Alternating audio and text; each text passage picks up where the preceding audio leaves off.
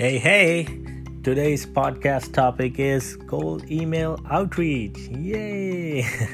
yeah, um, so this is a very interesting topic, and uh, we'll go over details of this. But before that, I'm your host, Vivek Nanda. I have been into growth marketing and demand gen for over a decade and have grown companies from one continent to another, have lived and worked in three different continents, so come with a vast experience working with startups in various stages. And today we're going to talk about cold email outreach. So, um, so yeah, so here is what I think about cold email outreach. I think cold email is actually an unsung hero of B2B marketing. Again, I'll again say this cold email is an unsung hero of outbound B2B marketing. I'll go into details about it uh, more further, but there is a lot of myths. People say cold email is just simply spamming, which isn't true, and we'll go into those details as well. But why do why do why do why do I think that cold email outreach is good? Well, first and foremost, it is one of the most inexpensive channels to build. If you are building your marketing mix, this is one channel you don't want to miss, especially in B2B world. It's easy and quick to test. And uh, it's also one of the easiest way to validate your messaging. It consumes less of your resources and time and most importantly, it builds the foundation of your outbound sales team. So this is why I think cold email outreach is really good. But why am I talking about it? Who am I? So my experience with cold email outreach is uh, I would say like over the period of last two years or 24 months, I have spent close to 450k cold emails, and my numbers were we were generating almost close to a dollar per cold email sent. So what we're talking about is somewhere around 430k to 500k in annual revenue that we generated just from this channel. So uh, again, again, uh, our reply rates were on an average over 7%, maximum emails we've tested to a length where we sent even close to 20,000 emails a week. So I'm not just making these numbers, these are all coming from my experience, and this is why uh, I know how exactly cold emailing work and want to share my knowledge with all of you. So why why most companies fail at cold email outreach? What are they doing? Well, to that, my answer is they are doing it something very wrong. First and foremost, most companies fail in cold email outreach because they do not establish cold email infrastructure. You cannot just simply go and start sending out email from your inbox straight up with thousands of email going out every single day. That's not even possible. You'll be shut down immediately and your domain will have the bad reputation very quickly. And in fact, if you're doing from Gmails or G Suite, if you're using those, you don't even have the limit to spend uh, maximum of like 400 emails or maximum 4 to 500 emails per day. So that there are barriers itself. So lack of sustainable process is second thing. Most people don't have any process around cold emailing. They just think that one day they will have a list and they will start writing emails to their prospect and that will work. Unfortunately, that doesn't work. So there needs to be a process. Only by following the process you will set yourself for success. Third important thing is all these companies are measuring the wrong matrices. More and more people think that the game is off just sending a ton of emails and then seeing how many results you get out of that. Unfortunately, that's not the case. Cold emailing is more than the number of people you're reaching out. It's in fact a process where you're going through a set of matrices right starting from your open rates, your deliverability, and from there you are going into things like reply rate, engagement rate, and if you have uh, certain things like what's your goal from there, setting up a demo or getting a deal, you have to measure the entire funnel. So most of the companies are not doing so. Next thing is, uh, I've seen is many people who are doing cold emailing, they don't even have tracking. Basically, they don't know how many emails they are sending in each day. They don't know what it means for them to get to the goal that they're trying to achieve. And some people are just so unaware that they try to scale their cold emailing too fast. Meaning, you cannot just be like, sending 50 emails today and tomorrow you decide you want to send 10,000 emails. That's just not possible there is a process of scaling the emails and for that it's important you know you're tracking every single thing and last but not least spam prospects without a method is absolutely wrong. You're basically still doing cold email outreach but there is a way that you get around it and you make sure that you're simply not just spamming your people you're providing value you're reaching out to people with context. And if that's not the case it's not useful and then you get marked spam. Lastly, I've seen more and more companies just give up too early.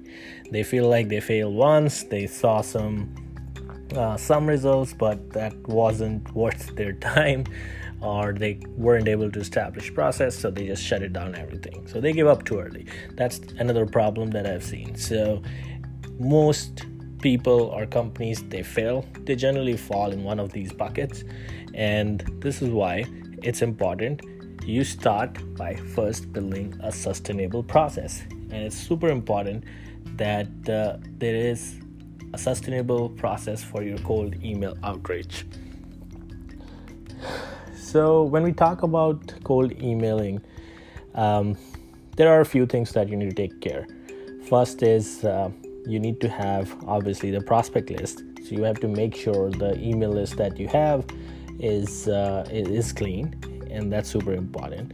Second, you need to make sure the tools and the infrastructure that you're using for your cold emailing that is set. Because without the tools and infrastructure you won't be able to um, keep up with your cold emailing.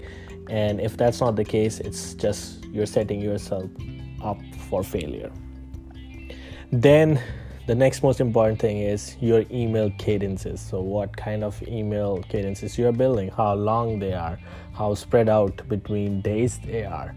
And uh, last and most important thing which people don't really think but it's actually the most important part of part of your cold emailing is how you handle the replies how you handle the rebuttals, how you engage with the people once they are either opening your emails or they are sending you replies back. By the way, there is uh, both these uh, things have significance. Either people opening your email, you can have cadences set outside of emailing to reach out to those people, and through that, you're establishing a further relationship with those people. And then the second part of it is email engagement, which could be even clicks or watching a video from your email or directly replying back to you. So, whatever that may be, you need to be best prepared for that. I have gone into that depth that I have set matrices around my team for those things. For example, one of the key KPI that one of the SDRs in my team had was they had to see how many meetings they were converting from replies. So people responding back email from there to setting up meeting that's the kpi we were measuring we were for that company in health tech world was getting almost like 8% to 10% there. And that was the kpi on weekly basis we measured. So that's kind of where you have to go so deeper into uh, measuring your whole funnel. Few of the nuances. So knowing your prospect before you send out any email is the most important thing because while you're formulating your messaging you're also understanding how their day looks like what may be the time that you should be targeting. It does not make sense if you know your prospects are on busy new york trains and are not even able to see their cell phones while they're commuting to work in the morning at 8:30 to 9 a.m. and that's the time you don't want to send out emails because then you know your email is not getting open or even if it's read they are consumed by the external environment and you're not going to get a good response or they're just going to get ignored so that's not going to work so so understanding your prospects is where it all starts and not many people put up a thought there not just understanding their persona but also understanding what their day looks like. What are the time slots where you can just send them an email and get a reply back? And those all things are super important. Second based on that it's very important that you establish meaningful email cadences. When I say meaningful, it needs to be meaningful. It does not mean like you're just saying like following up on my last email, following up on my second last email.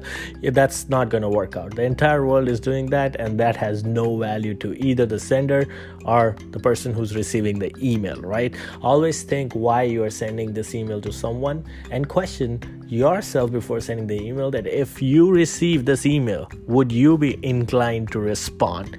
And that's where it starts, right? Like that's how you have to look. Self be self critical. Stop playing around and thinking that you're just selling, right? You have to first be a human here and see that if you can get a response back, what why would you get a response back for certain emails So understanding that your emails are meaningful that's important and that will be only meaningful if your scripts are optimal your timing of outreach is correct.